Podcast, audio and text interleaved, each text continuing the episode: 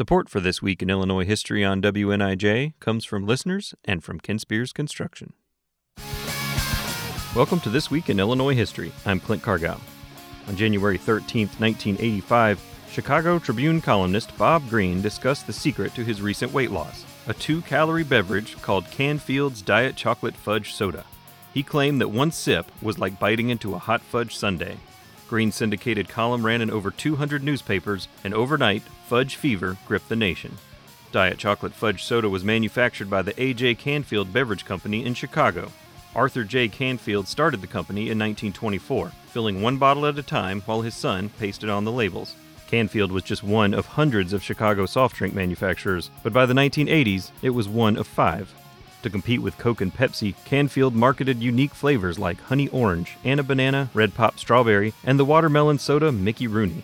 Diet Chocolate Fudge Soda hit the Midwest market in 1972. The formula contained only artificial ingredients, no chocolate, but casual soda sippers were satisfied and sales were modest but steady. Then came Bob Greene's column. Sales jumped from 60,000 cases a year to 20,000 cases a day. By mid 1985, Diet Chocolate Fudge Soda was available in all 50 states. Chocolate soda sales fizzled quickly, and Canfield's famous drink returned to its regional roots. But the fad made Canfield one of the largest independent bottling companies in America until it was sold in 1995. The Canfield brand is now owned by Keurig Dr. Pepper.